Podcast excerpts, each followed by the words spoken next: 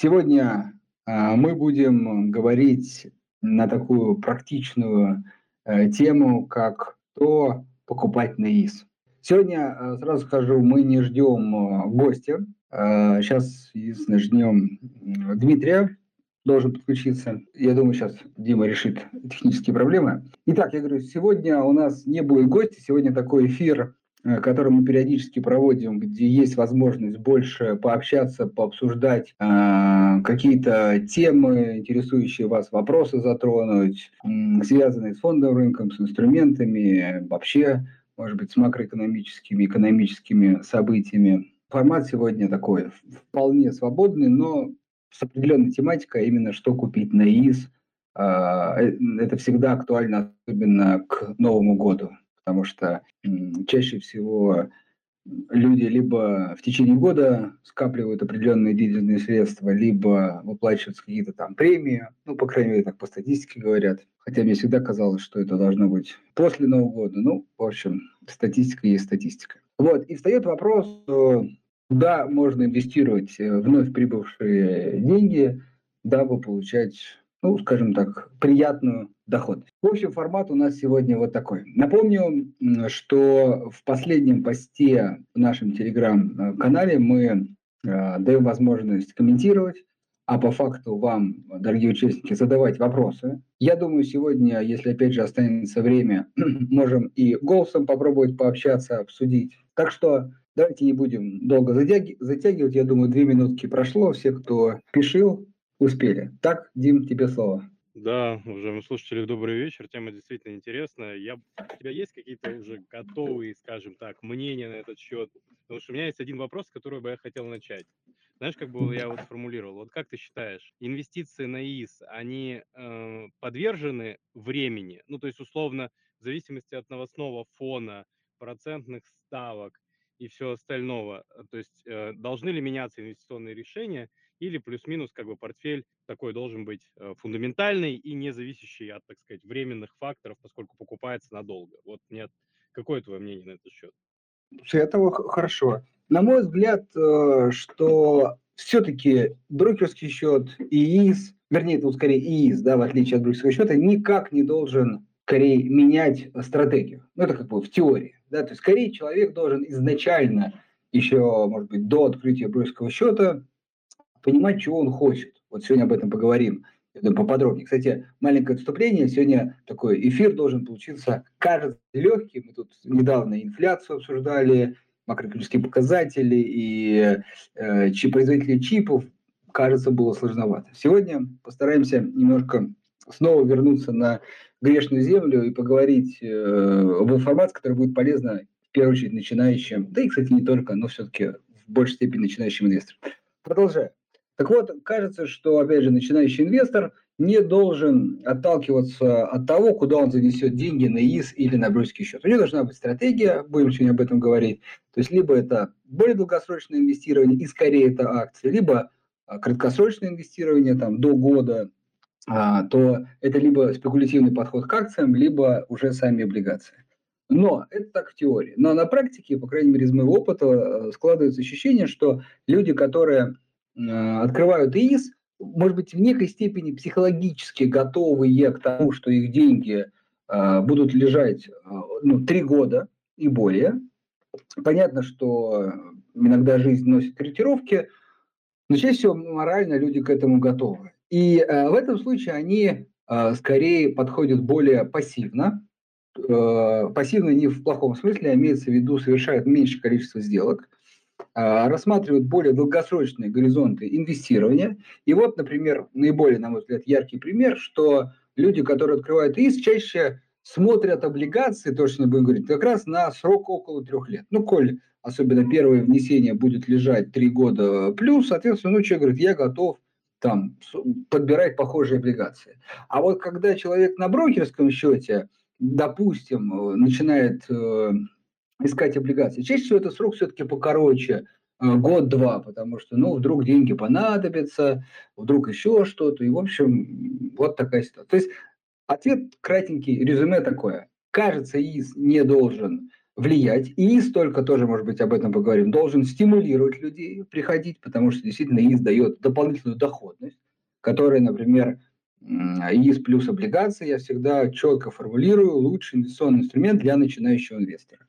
Он дает доходность больше э, депозита с определенными условиями, ну, большинство, я думаю, людей как раз под них подходят, ну, соответственно, и предсказуемую доходность. То есть облигации дают доходность, и налоговый вычет тоже предсказуемая вещь, немножко надо, особенно в начале, потрудиться. То есть инструмент похожий на депозит, но с большей доходностью. Соответственно, если представить развитие инвестора как такую лесенку, то вот начиная от депозита, следующий шаг, такой осознанный, серьезный, это как раз ИИС плюс облигации. Так, Дим? Я понял. То есть идея в том, что вне зависимости от того, является ли это простой брокерский счет или ИИС, как бы мы придерживаемся тех же правил, как и при формировании стратегии условно на брокерском счете. Да? То есть это влиять не должно.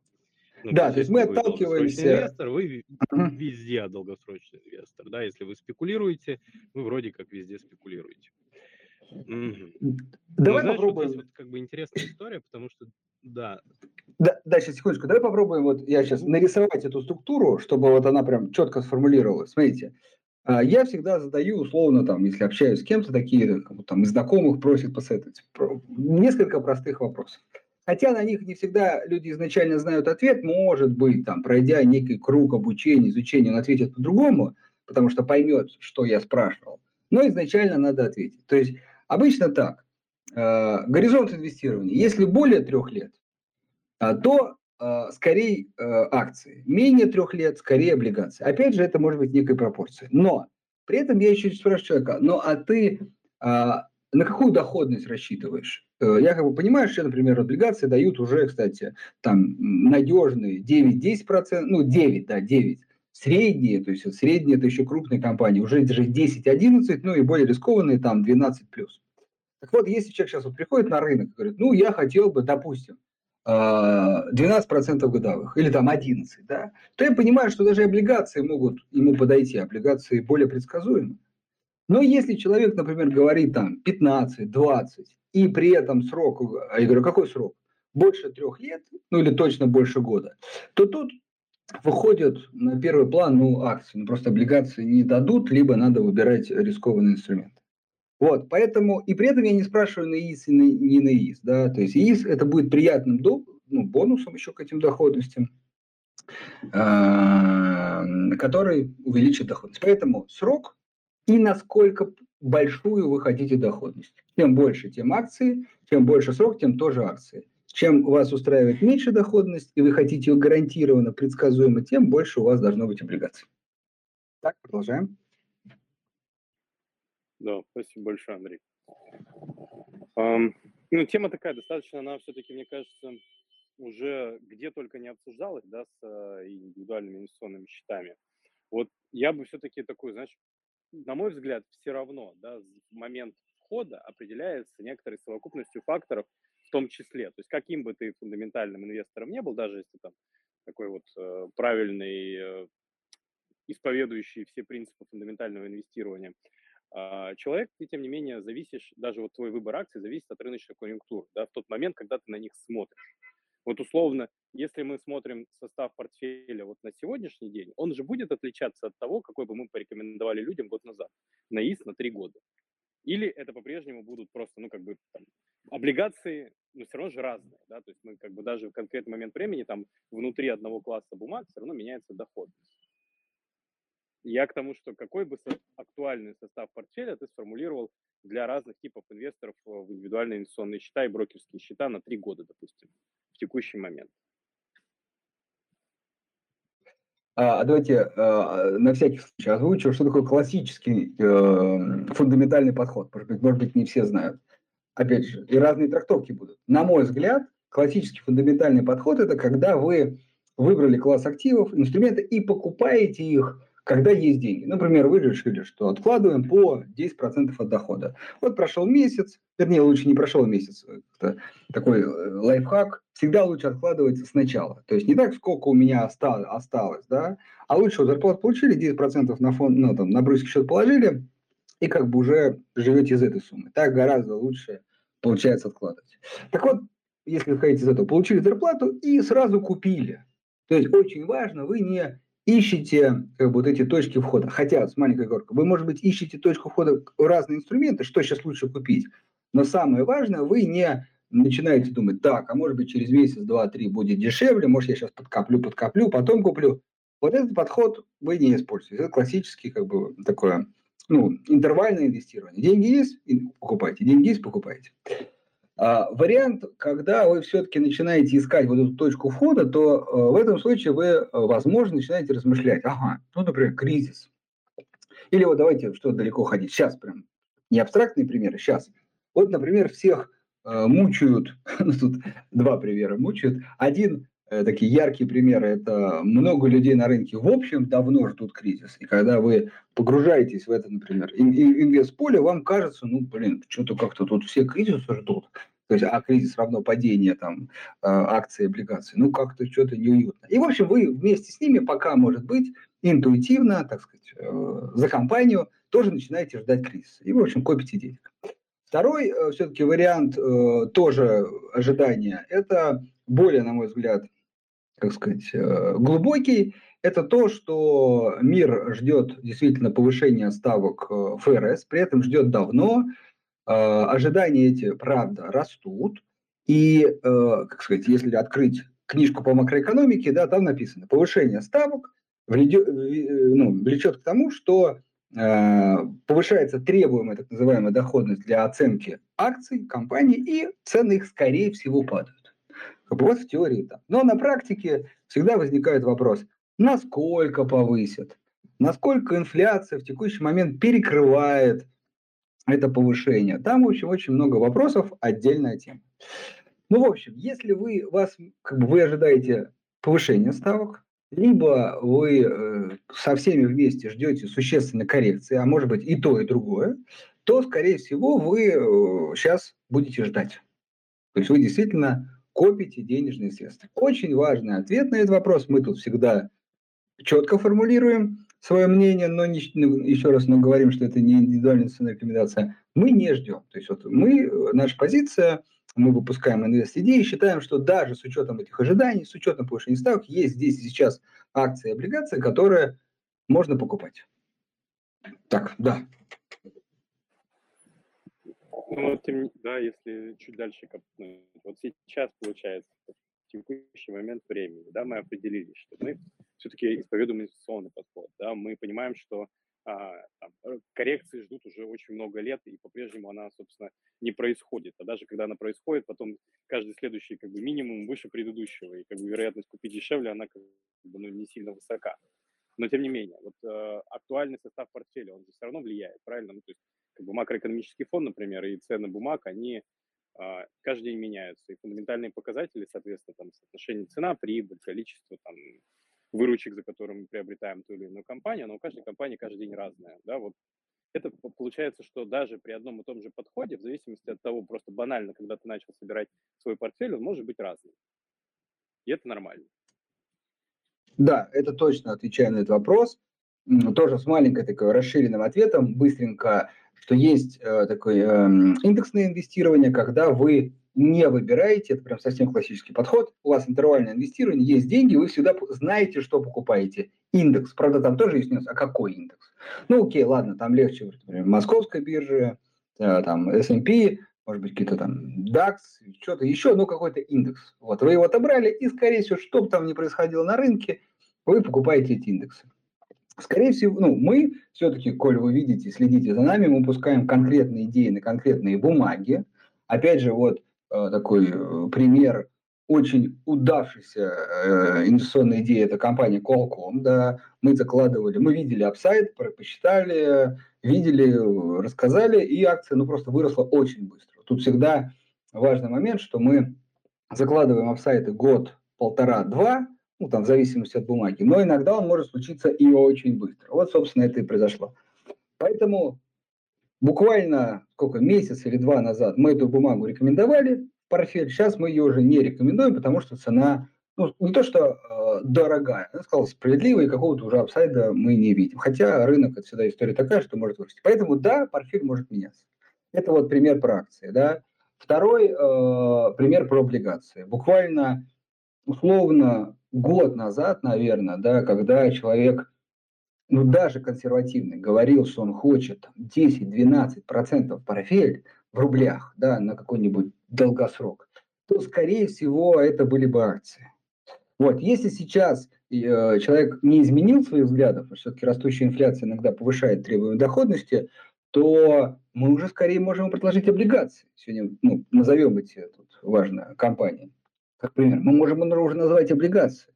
То есть, видите, изменилась ситуация. И вообще, э, на мой взгляд, говорю открыто, что для людей, которые хотят прогнозируемой доходности, например, давайте, дивидендчики, да, вот так назовем, люди, которые в большей степени инвестируют в более-менее предсказуемый доход, как дивиденды, сейчас э, доходности облигаций сопоставимы да, с дивидендами, и, может быть, даже чуть меньше, хотя где-то чуть больше, а с учетом их гарантированности, да, это совсем другая картина. Поэтому, например, сейчас момент, когда облигации, прям, ну, российские особенно, играют такими новыми красками. Поэтому да, в зависимости от времени, конечно, портфель может быть разным.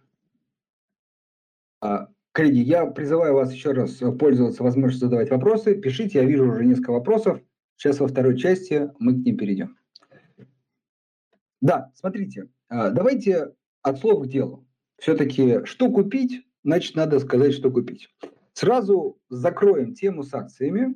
Очень просто и мы это всегда э, формулируем, мы выпускаем подробнейшие, ну, мы, кстати, выпускаем короткую версию, понятно, иногда нет времени, желания, сил читать, есть и короткая версия, но есть и длинный такой обзор, где можно почитать, почему мы считаем ту или иную бумагу э, инвест привлекательной.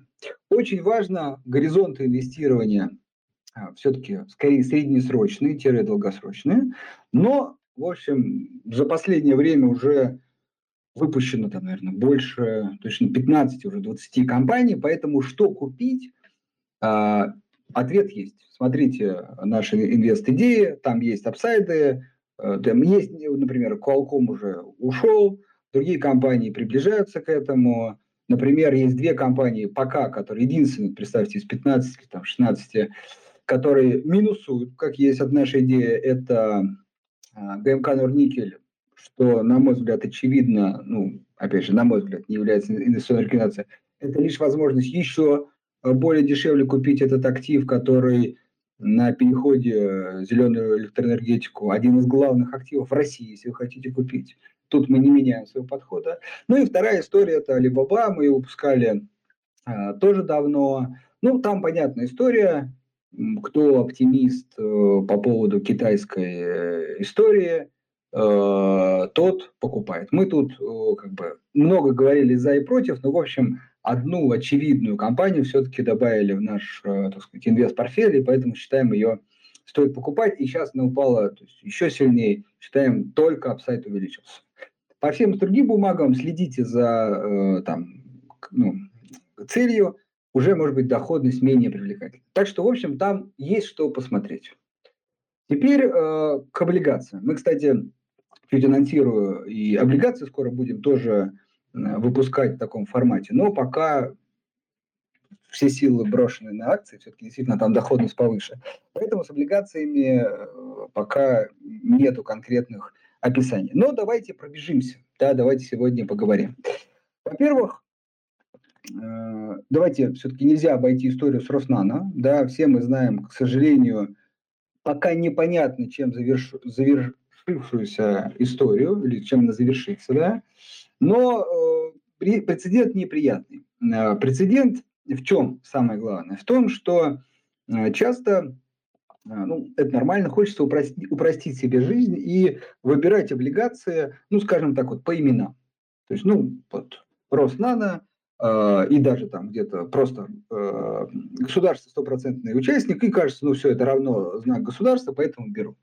Все-таки мы настаиваем, и еще раз это подтверждается, что все-таки лучше подходить к этой истории более, ну скажем так, вдумчиво, более глубоко и изучать эмитенты. Хотя бы а, там базовые принципы, уровень закредитованности, Чаще всего это долг на ебеду. Если вы читаете хоть какую-то аналитику по рынку облигаций, вы всегда найдете этот показатель. Он желательно, классически должен быть до трех. А, это касается, кстати, российских и нероссийских компаний. Дальше, желательно крупность компании смотреть. В России ну, это выручка актива больше 100 миллиардов рублей, средние компании от 10 до 100. То есть желательно, если совсем консервативно, то выше 100. Ну и мы еще добавляем, может быть, менее распространенный показатель, как покрытие процентов. То есть это операционная прибыль компании, деленная на ее проценты по кредитам. И этот показатель должен быть более 4. То есть э, безопасно. А более 4. А, то есть когда компания зарабатывает 4 раза больше, чем платит по процентам. На самом деле там и 3 не так страшно, но вот ниже 2 это уже вот, ну, скажем так, от 2 до 4 такой уже пограничный вариант, ниже 2 опасненько. А вот показатели, простой которые... Простой, про, простой, да, эфир говорит? Это и так, это быстренько, да, да, да, да. Чуть-чуть, э, ну, как бы, не мог сказать просто смотрите отчетность без, конкрет, без конкретики. Поэтому а, давайте пробежимся все-таки по именам. Очень важно, что мы провели аналитическую работу, и данные компании а, проходят эти очень важные критерии. Опять же, не надо все-таки повторять, важно регуляторные требования. Не рассматриваем как индивидуальную ценную рекомендацию, изучаем эмитента, смотрим его показатели, только тогда покупаем. Ну, в общем, много облигаций. Куда смотреть? Смотрите, э, крупные компании. Это, э, например, «Газпромнефть», ГМК «Норникель», который мы называли, «Лукойл», э, «Татнефть», э, ну, это вот сырьевые компании, Сибур. Э, ну, вот этих эмитентов вы можете, безусловно, посмотреть. При этом напоминаю, что у каждой компании по несколько облигаций вы можете подобрать подходящие вам по сроку. А также хочется э, выделить особенно банки, да, потому что, а, ну, на мой взгляд, надежность банка определяется его размером. Это, кстати, касается не только России, я думаю, всего мира. Поэтому э, банки из топ-10, э, безусловно, интересны, давайте, интересны для рассмотрения.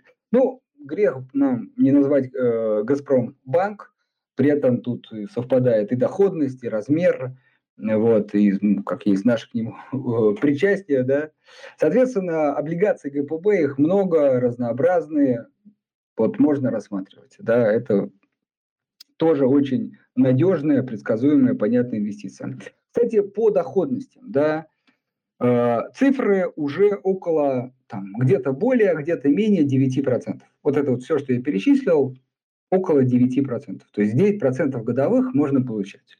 Сразу говорю, если кому-то кажется, что 9%, ну, немного, да, вот, поймите, э, мы четко формулируем наш прогноз, ну, по крайней мере, я сейчас говорю, да, что а, наш центральный банк достаточно твердо всем доказал, что он с инфляцией борется, боролся, борется и кажется, что будет продолжаться бороться. Значит, в любом случае какой-то уровень ставок точно инфляцию победит. Вопрос какой? Но какой-то победит. И инфляция опять э, спустится на там, приемлемые для Центрального банка уровни, и значит доходности, и, ну, вначале ставка, потом доходности тоже спустится. Если вы хотите понять, как, скорее всего, будет, то 14-15 год всех э, приглашаю изучить немножко историю, и, на наш взгляд, будет так же. Немножко, опять же, может быть, чуть срок затянется, может, скорее, наоборот, мы тут считаем, что скорее будет, все-таки там кризис был гораздо глубже. Но как будет, вот, вот туда можно посмотреть. Можно, кстати, 2008 посмотреть, тоже все одинаково.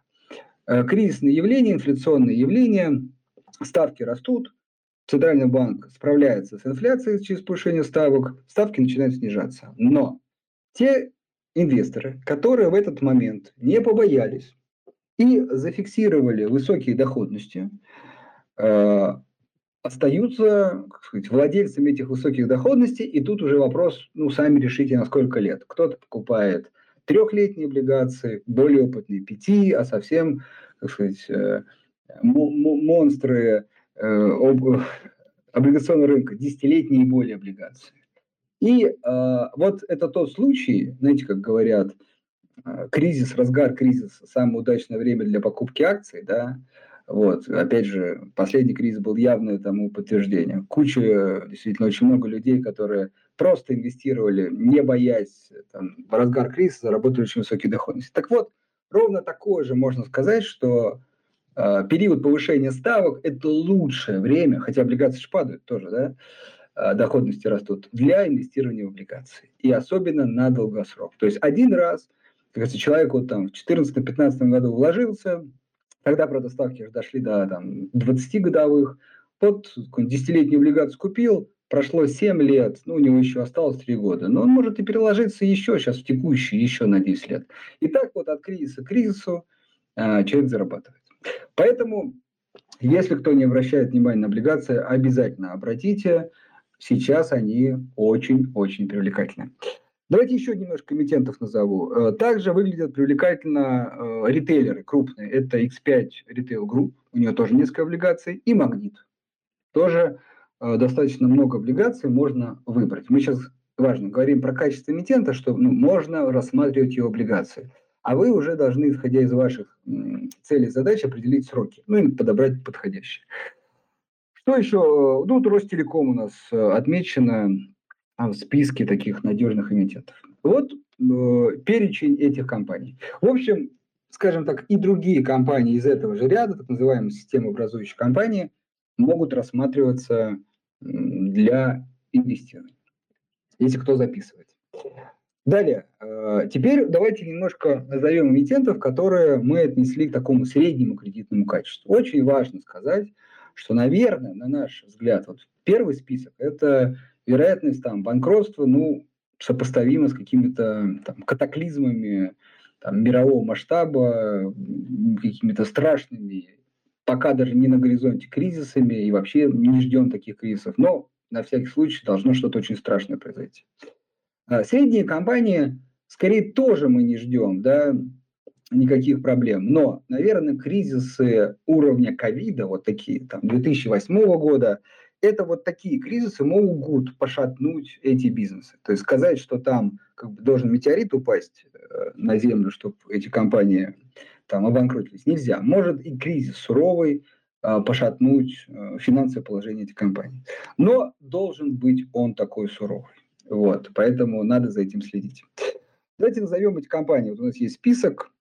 А, строители, кстати, очень хорошо смотрятся, хотя к ним разные отношения. ЛСР, Э, пик, э, две компании, которые, ну, пик вообще можно в первую группу отнести, но из-за, э, скажем так, эм, цикличности отрасли, строительные компании все-таки подвержены волатильности, поэтому в некой степени мы их тут определили во вторую группу.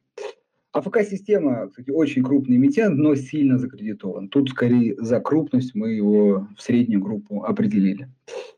Эм, далее, может быть, менее известные компании, но стоит их изучить. Это Рольф, Setl Group, тоже строитель, все инструменты, Балтийский лизинг, кстати, Сегежа Групп, вот если кто участвовал э, в IPO этой компании, также можно приобретать и облигации. Ну и Белуга Групп, также крупнейший производитель алкогольной продукции в России. То есть вот, ну, почувствуйте, что это тоже не маленькие, абсолютно не маленькие э, компании. Доходности. Но вот тут уже еще более привлекательно. Это циферки близкие к 9 там, с половиной 10% годовых. То есть еще плюс процент, а порой и полтора от э, доходности надежных облигаций. Так, есть, Дим, какие-то, может быть, комментарии? Ну, я бы здесь еще хотел отметить, да, что, ну, как это такая прописная истина, но, тем не менее, наверное, не стоит ну, остановиться, что есть понимание риска и доходности, да, то есть какую доходность вы получаете за какой уровень риска. И вот здесь Андрей недаром остановился на крупнейших заемщиках, да, и заемщиках, там, грубо говоря, там, крупнейший минус один уровень. Мы не, например, для себя не видим оптимальное сейчас соотношение риска и доходности в сегменте там, высокодоходных облигаций. Потому что, грубо говоря, там мы имеем дело там, с вероятностью дефолта там, близко там, 10 там, 15% в среднем по выборке. И надо очень хорошо понимать, где там, а где-то и выше. Да, и надо очень хорошо понимать, когда вы инвестируете туда свои деньги. Поэтому вот если говорить про, например, сегмент еще более мелких компаний, у которых потенциально более высокая доходность по облигациям, на наш взгляд, кажется, что там дополнительный там, процент 2-3 доходности по отношению к э, крупным компаниям, соотношение риска и доходности в текущей экономике, мне кажется, не оптимально. Какое у тебя мнение по поводу ВДО? Да, важно дополнить, что вот это вот соотношение риск-доходность, она, знаете, как это, по экспоненте растет. То есть не по прямой линии, да, вот если провести, а прям вот по экспоненте. То есть за каждый процентик больше доходности человек как бы не процент риска получает, да, например, там в начале один к одному, потом становится один к двум, один к пяти, один к десяти. То есть, не знаю, где-нибудь условно между 12 и 13 может быть прям такой существенный шаг, а между 13 и 14 еще более существенный шаг в риске. Особенно Это важно помнить. Да, да, я сейчас, мы сейчас про облигации говорим, да. Да, потому что если по акциям, там как ну, все-таки немножко э, сложно, так сказать, риск доходность, да, понять, потому что бумаги бывают там плюс-минус они все волатильные, да, вопрос скорее там к там, другим, да, факторам. То есть там нельзя сказать, что там риск э, по экспоненте растет, да, с доходностью. Ну, в облигациях действительно так. Потому что важно понимать, что в облигациях риск по факту один – это банкротство эмитента. В акциях э, риск э, скорее совсем другой. Там в большинстве случаев, самое интересное, что люди не думают о банкротстве эмитента. То есть вот ну, вспомните себя, если кто активно инвестирует, все думают, так, вырастет, не вырастет акция. Про банкротство никто не думает. А в облигациях другая история. Там доход как раз все понятно, предсказуем. Вопрос один. Точно ли все будет вот как тут написано? И, э, кстати, даже такое, а, знаете, важное, ну, может, кто-то вспомнит или кто-то уже это чувствовал, трансформация происходит, когда вы а, смотрите на какую-то компанию, раньше вы там думали о покупке ее акций и думаете, ну не, не, она, конечно, не банкротится, тут главное в не упала. А потом вы, бац, вам попадается, ну, например, какой-то ну ладно, не будем никого бежать, Э, попадается какой-то эмитент, и вы хотите купить ак- э, облигации, вы тут думаете, блин, а может вообще она обанкротится? Поймите, обанкротится, значит акция вообще ноль будет стоить. Вот. Ну, тоже такое бывает, знаете, в зависимости от инструмента вы даже меняете как бы, свой риск-профиль. Вот. В акциях вы априори готовы к большему риску. Я бы тут еще, наверное, знаешь, какое наблюдение хотел добавить, и на эту тему, наверное, будет закругляться, будем переходить к вопросам, там их много. А, когда речь идет о как бы, понимании сути акции, да, и то, на что в первую очередь обращают инвесторы, они обращают внимание на масштабирование, да, то есть, грубо говоря, мы зафиксировали долю, вопрос, вырастет ли бизнес. Именно как бы ставка всегда делается там на сохранение, ну, желательно на рост, ну, как бы край на сохранение текущих там, позиций компании. Есть, а в, в облигациях ты абсолютно прав, там как бы вопрос о том, что а сможет ли она вообще как бы платить по своим обязательствам, да, и поэтому как бы природа такая, что действительно риск а, покупается в облигациях банкротства эмитента, да, ну, соответственно, чем меньше этот риск, тем меньше доходность а в акциях покупается риск не роста бизнеса, да, то есть вот самое страшное, что может произойти с акциями, ну, помимо, понятно, дефолта, когда они будут стоить ноль, то есть цена перестанет расти, когда перестанет расти бизнес или когда он начнет там, уменьшаться в своих размерах, да, то есть темпы роста выручки упали, выручка сама по себе упала, и самое главное, когда это не соотносится с тем прогнозом, который уже там есть некоторые на рынке, да, относительно там перспектив этой компании. Поэтому природа действительно риска, она немножко разная, да, и, соответственно, люди чуть по-разному действительно на, вроде на один и тот же бизнес, когда одну, бумагу покупаешь, он чуть отличается. А, согласен.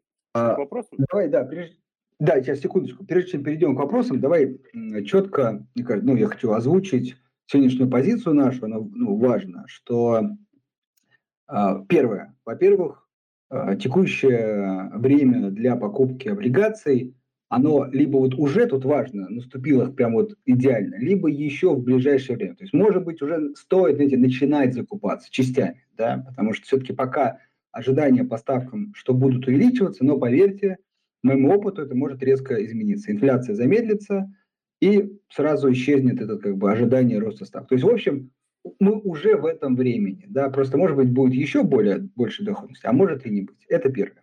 Второе, мы про ИИС немножко вскользь упомянули, у нас эфир был, и много статей, при желании можно почитать про ИИС. Скажем кратенько, ИИС э, работающим гражданам, то есть которые получают зарплату, дает возможность увеличить доходность, вот то, что я на- назвал, на 4,3%. 4,5% давайте округлим. Примерно, да, там 4,5%. Вот, при условии э, максимальных взносов. Да, да, да, при условии там, максимальных взносов и так далее. То есть, допустим, 9, э, да, надежные облигации, прибавляйте 4,5, будет 13,5% годовых вы будете получать на сроке 3 года. Вот жизни там, ну, минимального срока ИС. Это очень привлекательно. Нам, по крайней мере, так кажется. Вот, это следующее. И, э, и третье, э, мы назвали эмитенты, эмитентов. Э, обязательно, кто не подписан, подпишитесь на канал, кто нас слушает записи, тоже подписывайтесь. В ближайшее время мы выложим такие модельные портфели, которые как раз будут состоять из названных эмитентов, но, правда, с конкретными э, сроками, которые вы можете использовать для того, чтобы сформировать если у кого еще нет, свой э, портфель на ИС. Так что э, следите. Что касается акций, еще раз четко сформулировали, следите за инвест-идеями.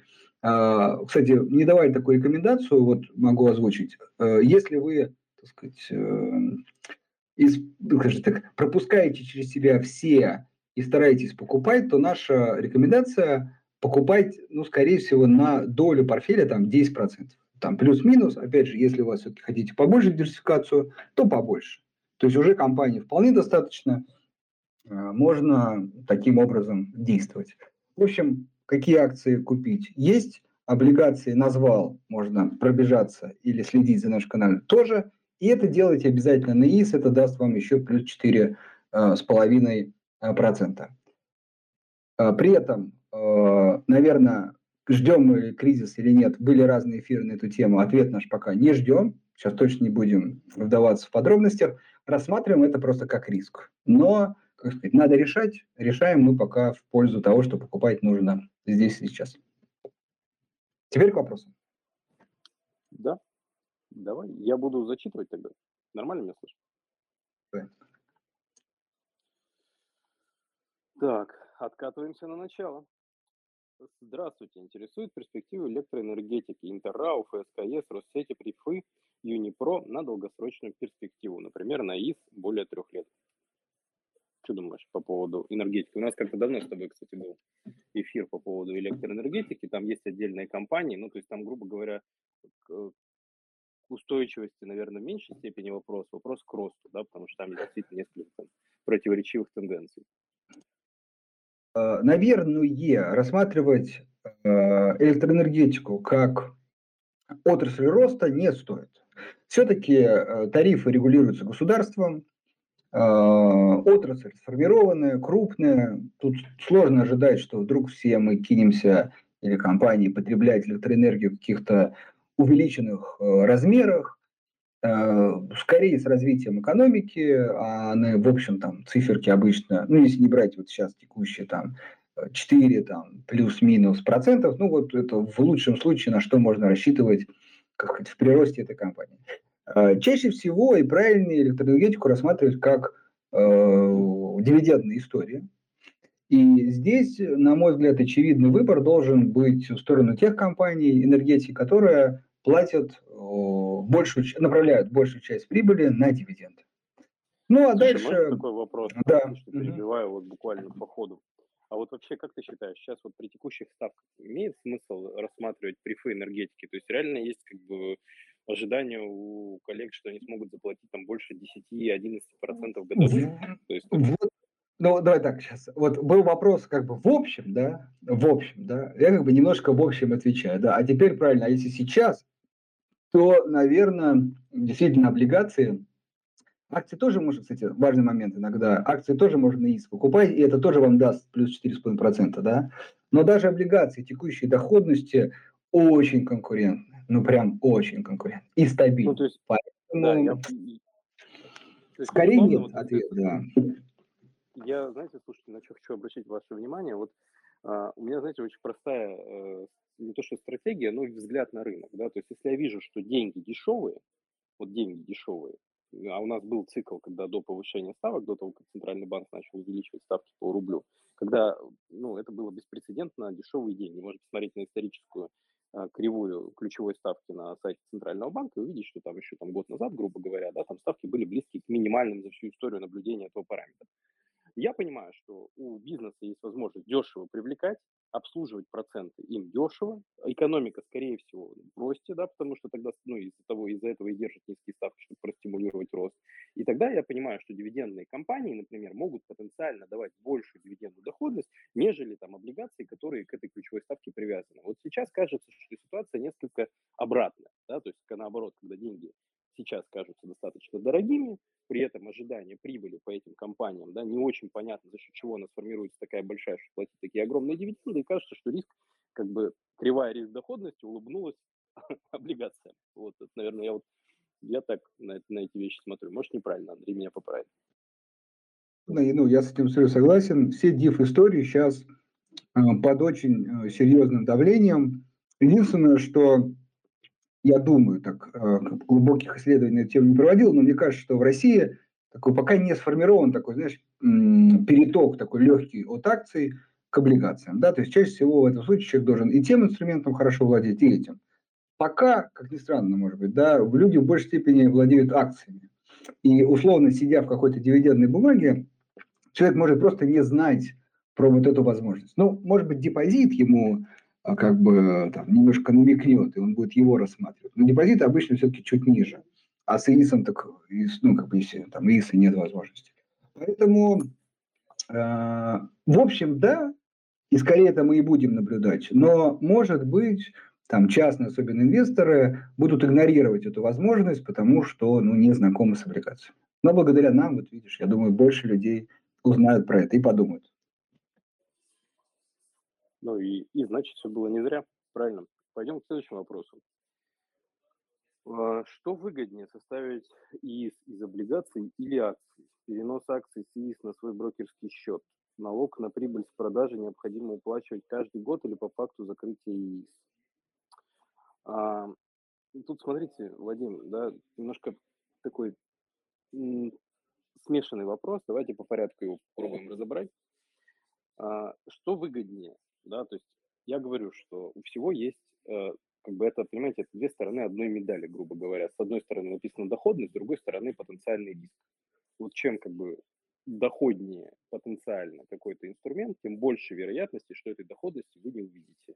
Поэтому, когда сравнивать как бы по доходности акции и облигации, наверное, как бы вот на горизонте там до там, не знаю, даже пяти лет, кажется не совсем корректно, потому что это чуть разные природы инструментов, да, то есть кажется, что как бы понятно, что доходнее, именно если в лоб отвечать на этот вопрос, акции, но как бы, может быть всякое, поэтому тут как бы, каждый сам для себя решает, какое соотношение акций и облигаций у него в портфеле, да, в том числе на ИИС. Ну, это зависит от вашего уровня принятия риска. Вот. Можно ли сдвинуть акции, не продавая с а, индивидуального инвестиционного счета на брокерский? Можно.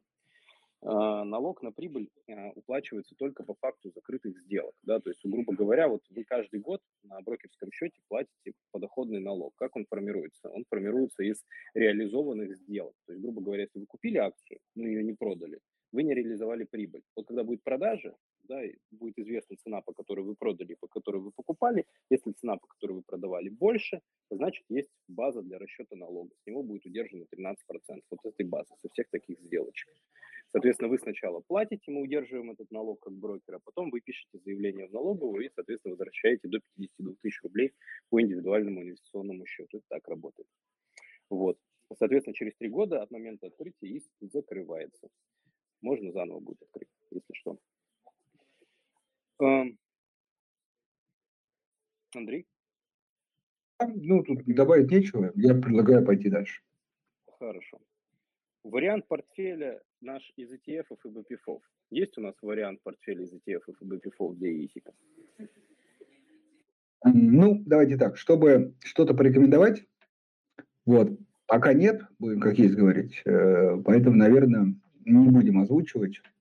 Варианты, да. ну, но рекомендованных, там, опробированных нами пока нет. Да, то есть мы как бы в целом, да, немножечко больше про инвестирование в отдельные имена, да, нежели про индексы, но я вам так по секрету скажу, что мы там работаем над тем, чтобы в том числе дать и такой э, анализ нашим клиентам, чтобы они видели, что если они все-таки решают собрать корзину фондов, то мы тоже бы могли что-то им посоветовать. Так, была проблема со звуком.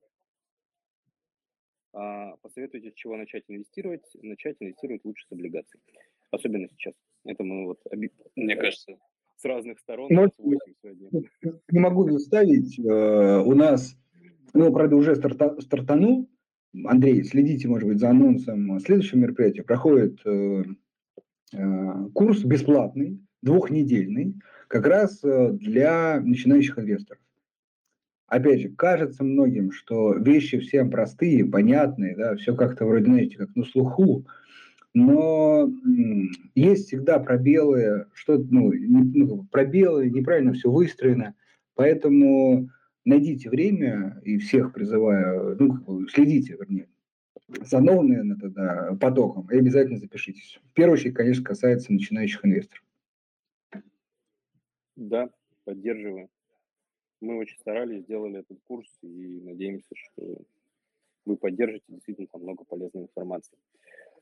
Наше мнение о краткосрочных облигациях федерального займа.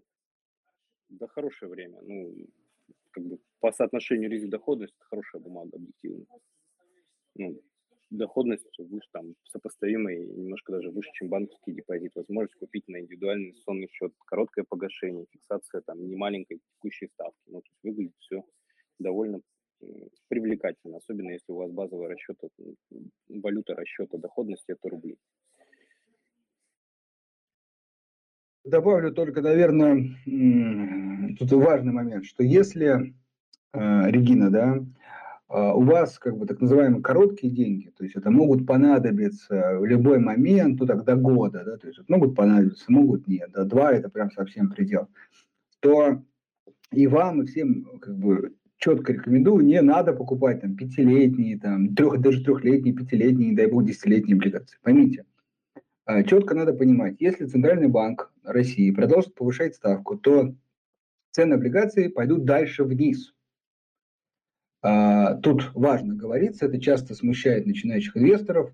А что же с моей доходностью? Ваша доходность, внимание, если вы додержите купленные облигации до погашения, останется с вами. Я всегда привожу аналогию, как будто вы э, открыли счет в банке, ой, счет, депозит в банке, например, не знаю, под 8 годовых. Через месяц проходите мимо банка, а банк уже предлагает 10.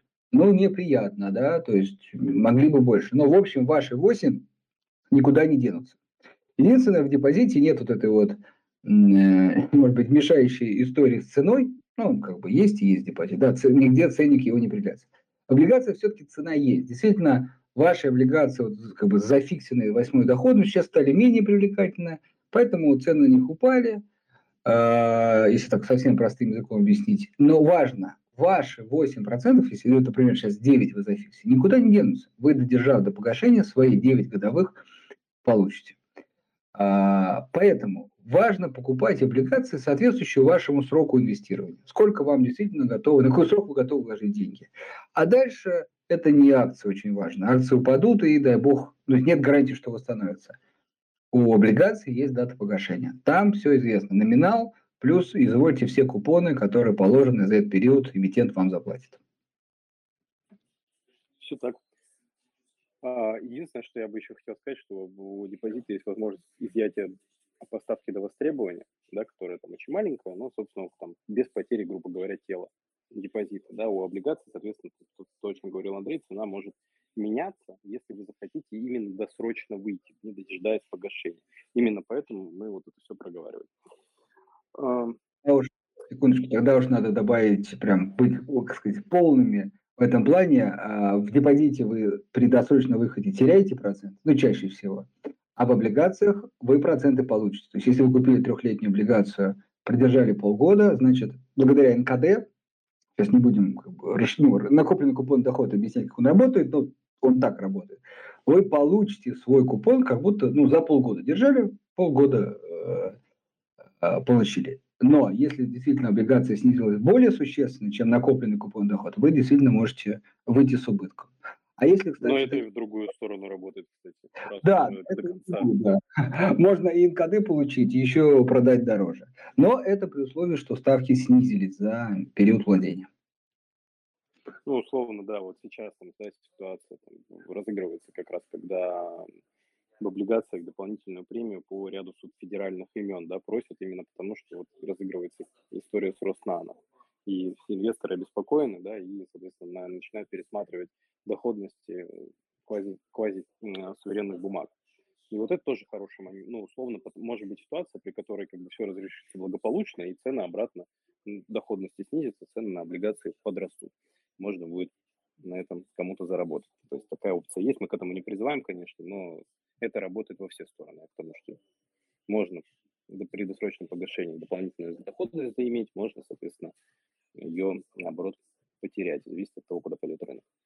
А почему мы пропагандируем долгосрочные инвестиции, ведь брокерам выгоднее спекулянты? Карму чистим, Вадим. Но если серьезно, в целом, а, мое глубокое убеждение, да, я на рынке достаточно давно, что для меня лучший клиент, который зарабатывает вместе с брокером. А вместе с брокером долгосрочно зарабатывают только инвесторы. Вот. Спекулянты крайне и крайне малочисленно доживают до э, почтенных, так сказать, инвестиционных э, горизонтов. Вот, поэтому, честно, моя, как бы, мое соотношение там, риска и доходности в моем бизнесе, оно в том, чтобы помочь людям максимально долго и продуктивно с нами работать и, так сказать, э, зарабатывать, да, то есть в конечном итоге я лучше там, чуть меньше заработаю комиссионного вознаграждения, но я буду его зарабатывать там условно 5 плюс лет. И по моим расчетам эта бизнес-модель, она выглядит гораздо более здраво.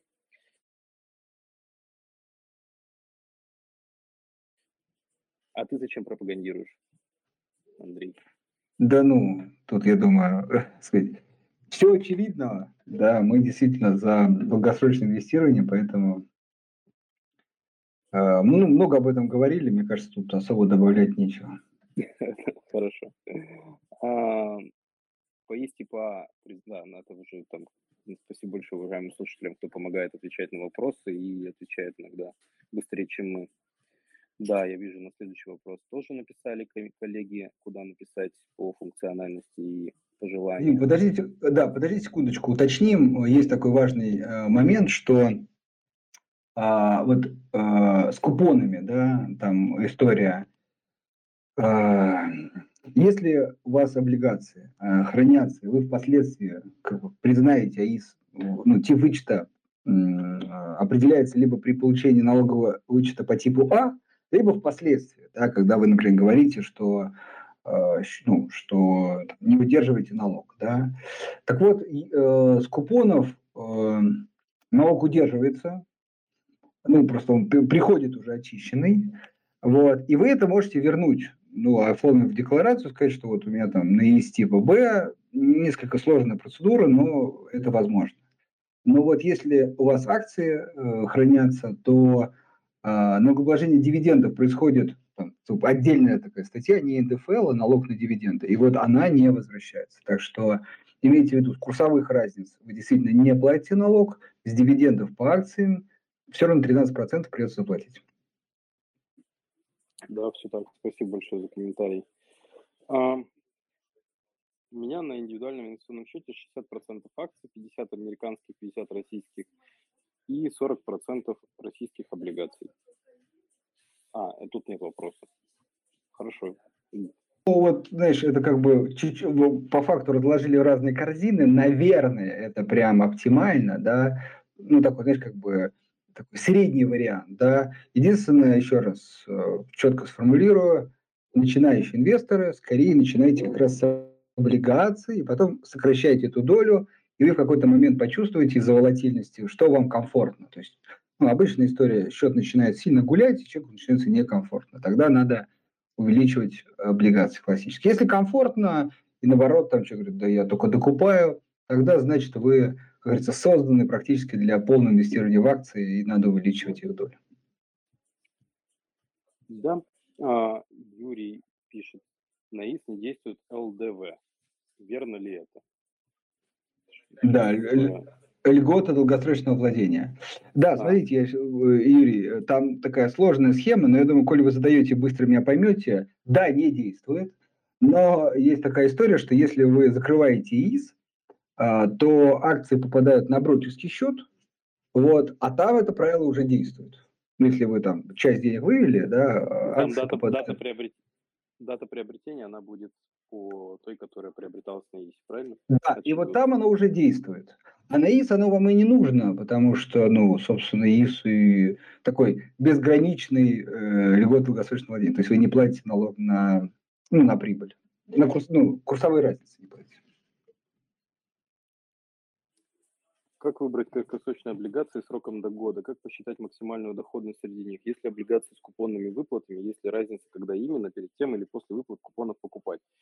Ух, Наталья, смотрите, э, вот по поводу купонов вообще не заморачивайтесь, есть такая штука НКД, да, она все урегулирует. То есть вы в любом случае заработаете все деньги, которые вам причитаются пропорционально сроку владения бумагой. Поэтому здесь как бы я бы большого, ну, на эту ставку не делал. По поводу доходности, никогда не выбирайте облигации по максимальной доходности, потому что первое, на первое место всегда вылезут компании, которые уже, знаете, так вверху пузом в аквариуме всплывают. И у них доходность по облигациям максимальная, потому что люди пытаются хоть какие-то деньги на вторичном рынке за свои облигации выручить, чтобы успеть. Поэтому здесь всегда вот переслушайте эту трансляцию в записи, и там Андрей как раз рассказывает, какие есть ключевые параметры, на которые стоит обращать внимание в компании при выборе облигаций. Совсем начинающие, начните с ОФЗ. Облигации федерального займа, государственные облигации.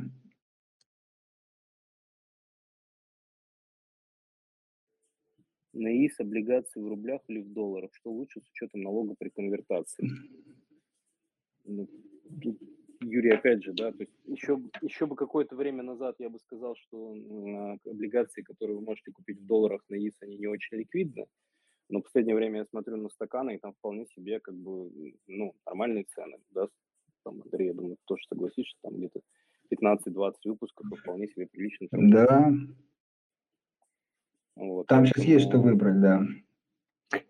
А, смотрите, наверное, так добавлю, это очень древняя дилемма, все ее решают, в разное время кому-то ведет больше, кому-то меньше. История простая. В рублях вы получаете больше доход, но исторически рубль э, ослабевает. Да? Э, в долларах вы получаете меньшую доходность, но исторически доллар дорожает. Поэтому чаще всего человек либо знает ответ на этот вопрос из моей практики, он говорит, не, рубли там больше доход, либо доллары, не, падение рубля. Либо не знаете, четко говорю, купите 50 на 50 и узнаете ответ. То есть, ну, как бы вы почувствуете, что вам ближе. То есть в рублях вы все время будете получать больше, но когда-то, какой-нибудь восьмой, там, 14 год, вы будете, ну, к сожалению, там, существенную часть дохода отдавать, если в, рублевом в долларовом эквиваленте. А в долларах все так будет стабильненько, стабильненько, но в кризис вы как раз, наоборот, будете не волноваться. Да, ну тут единственное, что, наверное, хочется сказать, что кризис не только у нас происходит, просто последние так, ну, несколько десятков лет сложилось, но в целом и тут тоже есть о чем подумать. А Дисней на долгосрок. Я так понимаю, речь идет об акции Walt Disney на длинный горизонт инвестиционный. Я, честно, мне не нравится. Ну, я кратенько отвечу. Скорее, это как бы дивидендная история, но текущее соотношение там, дохода, дохода и как бы, дохода да, к, к альтернативам, в общем, не очень привлекательно. Кажется, что можно найти что-то лучше. Вот. Ты всегда более политкорректен, чем я. А, а, иностранные бумаги и НИИС, риски изменения законодательства. Ну, тут не знаю, как прокомментировать. Кажется, что пока никаких э, серьезных опасений относительно того, что может реализоваться какой-то там, сценарий негативный в части изменения законодательства бумаг уже купленных, мне кажется, нет. То есть может быть такое, что рано или поздно, соответственно, там, будет ограничение по вновь приобретаемым бумагам на индивидуальные инвестиционные счета, то есть по этим, соответственно, разрешаем покупать, но и с этим там, каким-то критериям не разрешаем. Но это всегда для новых, да, и для входящих денег для, в общем-то, уже купленного. То есть кажется, что эти риски можно там, насильно на них не обращать внимания, на мой взгляд. Да, смотри, давай да, дальше тут вопрос о облигации низкая доходность, почему стоит их покупать. Ну, Олеся, тут поймите, вопрос вы, как сказать, либо давайте, только начинаете инвестировать, либо уже давно инвестируете. Сейчас поясню. Человек, который обычно начинает, он говорит, ну вот, там, опять же, даже наши инвестидеи вы смотрите, да, или там другие, там доходности выше, да, но поймите, там и риски выше, да, то есть это надо принять. Пока начинающий инвестор эти риски не чувствует, да, волатильность не чувствует и так далее.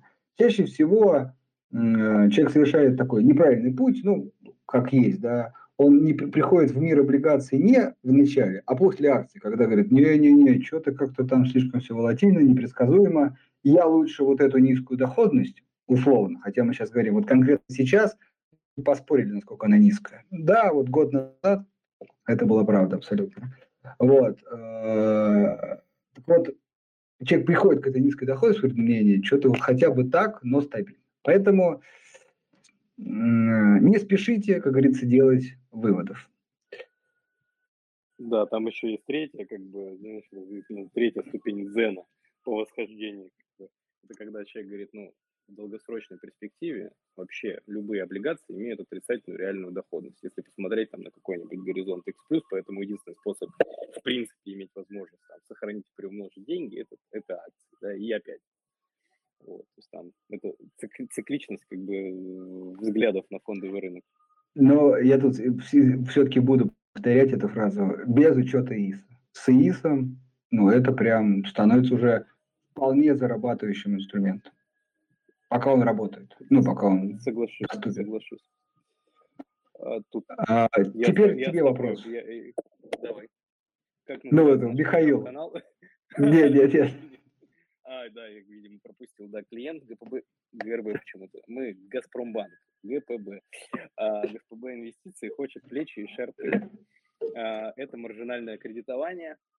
Ну, вот, мы, ну, как сказать, а, несмотря, ну, то есть, понимаете, это как бы, я не знаю, сколько ну, я сейчас вопрос, понимаешь, то есть, что хочется сказать, что мое отношение к этому инструменту крайне осторожное, но мы все равно его делаем, понимаешь? Еще как-то да. А, такой инструмент, как маржинальное кредитование. Дим, Дим, тебе прерву, прерываешься. Прерываешься. А, вот, давай я сейчас это, там, продолжим. Да. Может, получше свет станет. Вот сейчас да. Подожди. А, ну, отлично. Я говорю, что должен мне помочь. Я сейчас снова, снова пропадаешь. Ладно, давайте пойдем дальше. В общем, э, планируем. Наверное, Дима хочет сказать, что этот инструмент действительно очень опасен в некой степени, потому что э, ну, это увеличивает вашу потенциальную доходность, а как мы говорили, это увеличивает ваши риски. Поэтому, безусловно, люди хотят, просят, мы это сделаем, но, еще раз, наверное, скажем, будьте осторожны. Как называется э, наш телеграм-канал? ну, так. собственно, да. Собственно, вы в нем находитесь, я думаю, просто нужно на него подписаться, если вы как бы на него попали, да, Газпромбанк инвестиции, но не подписались. Так что обязательно подпишитесь. Так. Так, подожди. А, что значит 4,5 э, дополнительно? Смотрите, это очень кратенько объяснили, потому что вы получаете налоговый вычет в размере 13% от вложенных средств. 13%. Если раз, а, а срок должен быть 3 года, то вот эти 13% надо как бы разбить на 3 года, и будет вот эти 4,5%. Правда, там еще учитывать надо второе внесение, третье, но, в общем, в среднем, чтобы эту сложную математику сейчас на слух не воспроизводить, за счет вычетов, то есть вы внесли 100 тысяч, купили облигации под 9%, все, у вас уже 9 э, тысяч вы зарабатываете. Но еще 13%, 13 тысяч вы можете получить за счет возврата ранее уплаченных налогов. И это можно разделить на срок 3 года, и вот вам будет 4,5%. И закрывается через 3 года, нет, можно всю жизнь его держать и получать вычет. Это правда. Это как бы, знаете, вы сами задали, сами себе ответили. Мы, мы подтверждаем. Имеет смысл продавать и выкупать на ИИС просевшие акции в конце года, чтобы снизить налогооблагаемую базу. А, ну да. Дим, как ты считаешь? А какая логика? То есть, ну, как бы ты имеешь в виду, что у тебя есть брокерский счет? Ну, у тебя по одним акциям, э, например, у тебя был доход, ну, ты там что-то покупал, продавал, покупал, продавал, у тебя есть доход, но есть незафиксированный убыток. И ты как бы его фиксируешь, чтобы снизить налогооблагаемую базу. Так ну, в этом году. есть база расчета, она от суммы взноса. Если по первому типу, зачем? А, тут на ИИС. Ну, я понял. Ну, на ИИС, ну, чтобы... Нет, налогооблагаемую базу имеется в виду, сколько ты заплатишь за счет курсовых переоценок. Ну да, но как бы я к тому, что ты в любом случае у тебя 52 тысячи возврат инвестиций, да, если по первому типу самому популярному, он идет от базы взноса. Нет, Дим, Дим, смотри, а, еще раз, ситуация такая. Допустим, у тебя, а, ты что-то покупал, продавал, покупал, продавал, у тебя сейчас 50 тысяч дохода. Уже, уже как бы сформировано. Но у тебя есть одна акция, которую ты когда-то купил, и на текущий момент она у тебя минусует на 10 тысяч. Вот, если ты ее продашь, ты зафиксируешь минус 10 тысяч убытка, что сольдируется. А, но это, с... не, применительно, это не, не применительно к ИИСу, это в принципе. Ну да, да, да. Имеет смысл делать. Ну да, да, вот я, наверное, скорее про это. Да, скорее про это. Ну, Так. Ну, если с, с этой логикой, то... Но, но надо понимать, да, что как бы зато в следующем году у тебя цена приобретения уже будет как бы ну, чуть другая, да? Да, да, это важно. Вы не, не, не убираете, вы просто переносите налогооблагаемую базу на следующий период. Да, я поэтому не очень понимаю смысл этого. Ну, как бы вы все равно его рано или поздно заплатите. Это ровно тот объем, который, собственно, должны заплатить в момент, когда вы решите ликвидировать эту бумагу полностью и вывести деньги со счета. Вопрос просто, в каких периодах вы это раскидаете. Ну, так в целом окей. Понятно. А... Так, давай, да. Объясните условия вывода средств ИС, пожалуйста. Применительный ИС. ИС открыт в 2016 году, последнее пополнение ИС в 2019. Расскажите возможные варианты. Возможен ли частичный вывод? Все просто. Частичный вывод невозможен. Любой, хоть рубль вывода с ИС предполагает закрытие ИС. Если у вас ИС с момента открытия более трех лет, то все налоговые вычеты, если вы их получили, остаются у вас. Если менее, придется вернуть. Все так. Выезд, Выезд есть возможность краткосрочно. Да, да давай, давай, читай ты, у тебя, у тебя связь лучше, наверное. Давай. В ИИС есть возможность краткосрочных вложений в период одного месяца в облигации, и если доходность э, ну, по ним. Да, там не ограничен срок, доходность, я думаю, сейчас будет где-то в районе 8. Но опять же, смотря какие эмитенты. То есть, да, есть э, доходность надежных эмитентов процентов 80. То есть она обычно равна ключевой ставке. Так, э, Надежда, пожелание нам прислала. Это хорошо. Кстати, пишите вот можно пользоваться этими комментариями, что улучшить, что добавить. Мы, как сказать, работаем для вас. Улучшить информативность покупок в личном кабинете, сохранив историю даты и цены покупки. Больше информации по ETF, состав, стоимость управления. Спасибо. Ну, Надежда, могу сказать, что эти вопросы уже в проработке, да. Единственное... По э, первому вопросу в истории операции вы можете посмотреть. Просто вкладочка истории, там написано, соответственно, цена даты, ну, и история даты, цены покупки. Типа сделочно все можно восстановить. С доходностью самой по себе, где можно будет там из портфеля это вызвать, да, там внутри прав мы это прорабатываем. По второму, по второй части тоже как бы есть такая амбиция это сделать, просто вопрос в том, что пока, к сожалению, там нет какого-то единого источника данных, откуда все это можно заливать, да, они немножко отличаются все, но мы тоже там над этим работаем. А, так, есть ли возможность заполнить форму, чтобы НДФЛ дивидендов с иностранных акций удерживался в минимальном размере?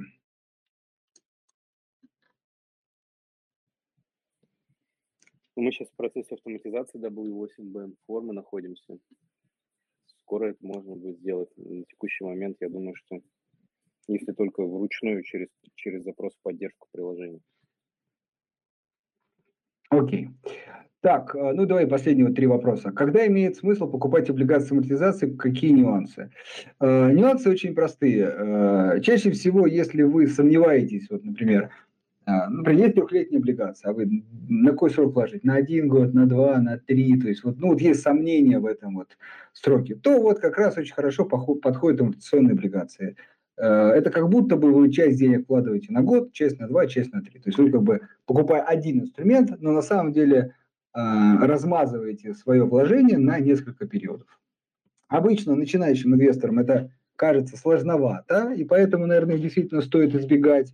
Вот. Э, но более опытные инвесторы используют, еще раз, когда нужно вложить не на конкретный срок, а на какой-то вот период, например, на год-три. А, Аэрофлот или American Airlines? Давайте так Такие выборы, да, да сегодня, знаешь? Да, да. Э, свое мнение. На самом деле очень похожие компании в этом, ну, как бы в, как сказать, в инвест-ставке, на мой взгляд. Э, что имеется в виду? Ставка на восстановление туризма. Прям четко. Если вы в этом плане оптимист, вот, я, например, кстати, оптимист, вот, э, то Скорее, да, но э, имейте в виду, что и у той, и той компании есть сложности да, с накопленным долгом. Тут вы не просто как бы говорите, ну, если восстановится, то все. И главные компании должны дожить до этого. Да? Вот. Э, поэтому есть эти риски. Но, в общем, это, эти два эмитента скорее ставка на восстановление отрасли. Но при этом четко сформулирую, в наших как бы, инвест-идеях их пока нет. Мы их не предлагаем. Немножко mm-hmm. топ такой сразу. Недавно видел э, облигации Carnival, доходность, там она под 8 уже долларов была в этих да. выпусках. Как они себя чувствуют вообще? Это туристический оператор, который круизными лайнерами занимается, если я правильно помню. Вот не поверишь, это, я на этот вопрос могу ответить очень быстро, потому что а, потому что это то, зачем я слежу по принципу, ну, как бы неких рисковых эмитентов США. А, смотрите, 27 год, а, доходность 5,5. Вот. А при этом, кстати, авиакомпания, а, доходность 2,8. То есть за, за авиакомпании, по крайней мере, американский, уже рынок особо не переживает. Вот. А все-таки 5,5, ну, это скажем так, э, не 10 и более, да, но и не 2-3 для Америки, да, то есть это такой риск определенный есть. Но могу сказать, что при этом доходность, а, чтобы немножко еще, так сказать, э, добавить э, картинки, да, вот, она была, ну, давайте сейчас, секундочку, в разгар кризиса она была, сейчас, сейчас, сейчас, а, не, быстро не скажу по этому инструменту. В общем, она доходила, я помню, до 15, вот, э, снижалась до 4,5, и сейчас чуть-чуть как-то отыграла до 5,5. То есть, в общем, риск присутствует, вот так скажу.